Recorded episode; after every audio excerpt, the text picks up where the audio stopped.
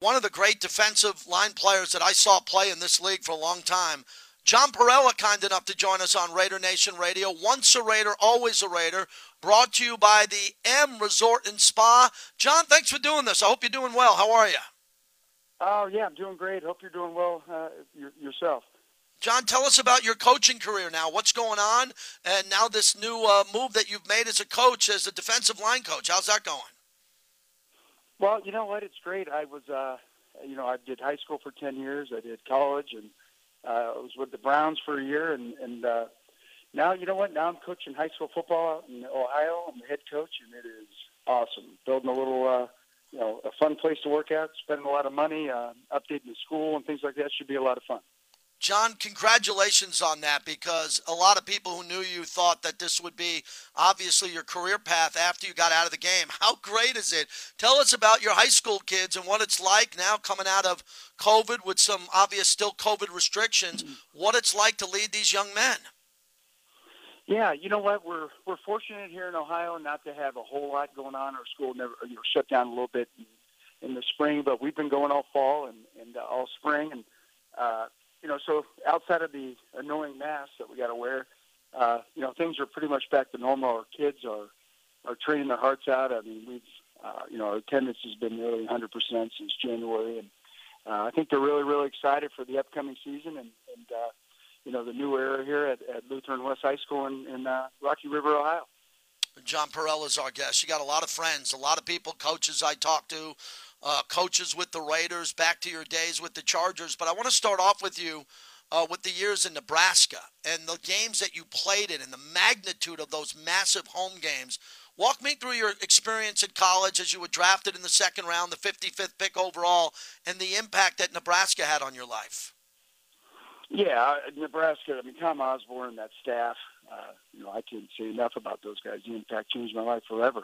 Just uh, you know, books were written about the greatness of those years with Tom Osborne, and uh, you know, really helped me develop faith and character and commitment, and how to be a leader, and uh, and take that in all phases of your life, and and you know, raise my kids with that with those core values, and and uh, you know, left there and went on and, and played in the NFL, and I got away from it a little bit my first year in Buffalo, which is you know, typical young guy, a little lost, and and uh, I went to the Chargers, and and uh, and you know, great opportunity there to really enhance my career and you know, work with some great coaches, and, and then everything all changed when I went to the Raiders. Uh, you know, what a you know a dramatic, different change, and uh, welcoming and loving. And, and as much as I like San Diego, I thought they did. You know, they were the San Diego Chargers, they're good men. People ran the who own it, and, and all that. When you once you go to the Raiders, the rest of the league is is a little different. I mean, they just the way they treat you. Uh, you know, you're not just a player; you become family, and and uh, you know the, the rich history and the traditions that go on there, and, and uh,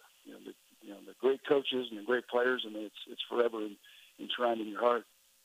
John Parrella is our guest. John, that's what I wanted to spend some time talking to you about because when I was on the sidelines and I was in San Diego watching you play for the Chargers against the Raiders, I mean, you were a madman blowing up plays and the intensity, you could see it in your eyes through your helmet.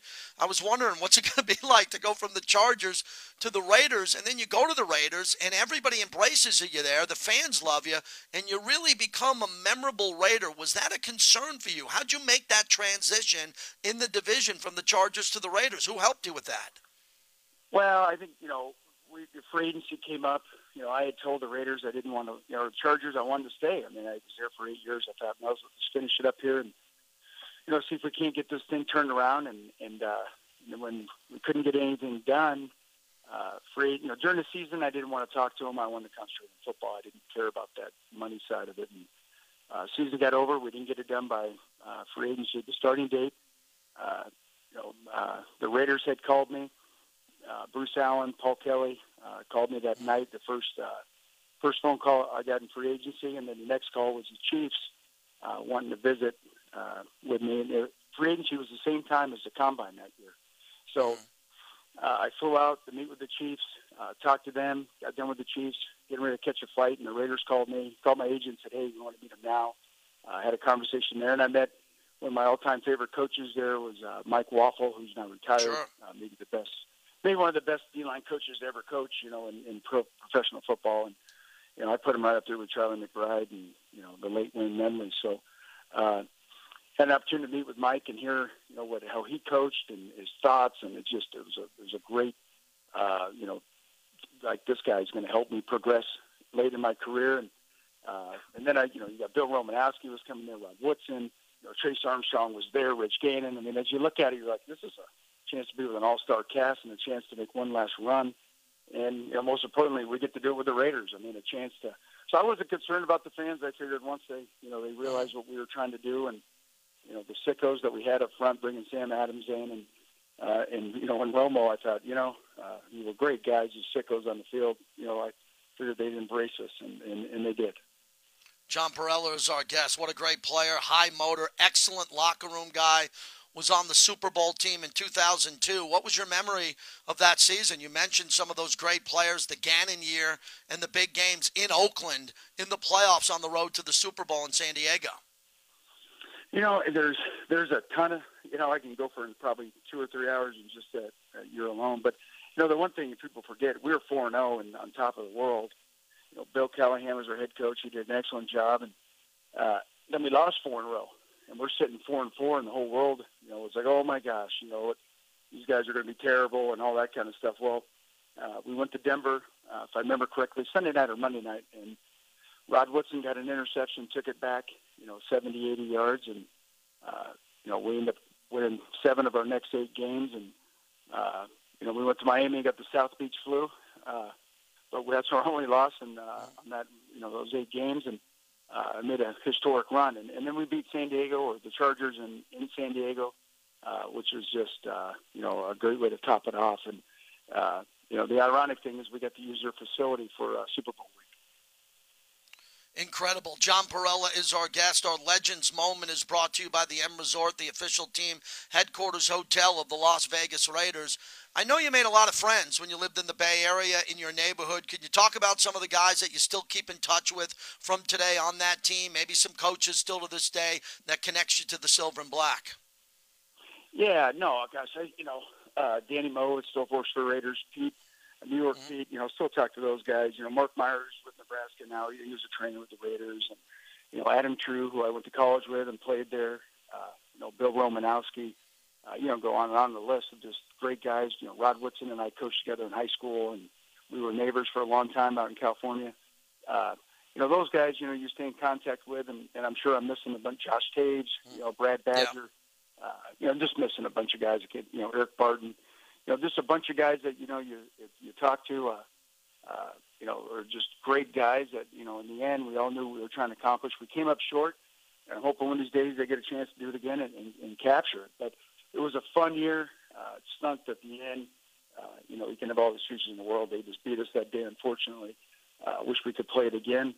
Uh, but you know, now we now is, is sit back and hope that uh, you know that you know Coach Gruden and, and the staff that's there now finds a way to uh, get us back to uh, the glory. John, it sounds like you're going to be busy coaching high school football. Do we get a chance to see out here in Vegas, the stadium? The schedule gets released later on tonight, and uh, I'm sure maybe you have a bye week or when the season wraps up. I know this alumni department is going to want to host you out here at Allegiant Stadium in Vegas. Uh, you know, we want it. My son is playing football at Oregon State. He's an outside linebacker right now. Oh, wow. And, uh, yeah, you'll love him now. He's a sicko now. Six four, two hundred forty pounds of anger. Uh, you're gonna love him. Uh, you know, they think they're getting a 200 pound outside linebacker. Wait till they see him. Uh, he uh, wow. he grew. So he uh, so we're planning on trying to hit one of his games, and on the way home, uh, you know, going to going to Vegas and watch a game, and then get back here for uh, Monday's practice. So, uh, so anyways, no, we're looking forward to doing that, and I'm sure Al, uh, Mr. Davis, is you know, smiling in his grave, seeing the uh, you know that new stadium. And it's pretty it's pretty impressive. Absolutely, once a Raider, always a Raider. Finally, John, what does it mean to you to be a Raider? uh, you know what? It was everything. You know, at the time, and it's funny is today at, at 51 years old, I still uh, cherish and still believe that that I'm still a Raider. I mean, it's a brotherhood forever, and, and uh, uh, I think most guys will tell you it never ends. Thank you, John. Good to talk to you again. A lot of people can't wait to see you. Congratulations on your high school head coaching position. We hope to see you soon. Yeah, thanks a lot. You guys take care. God bless you.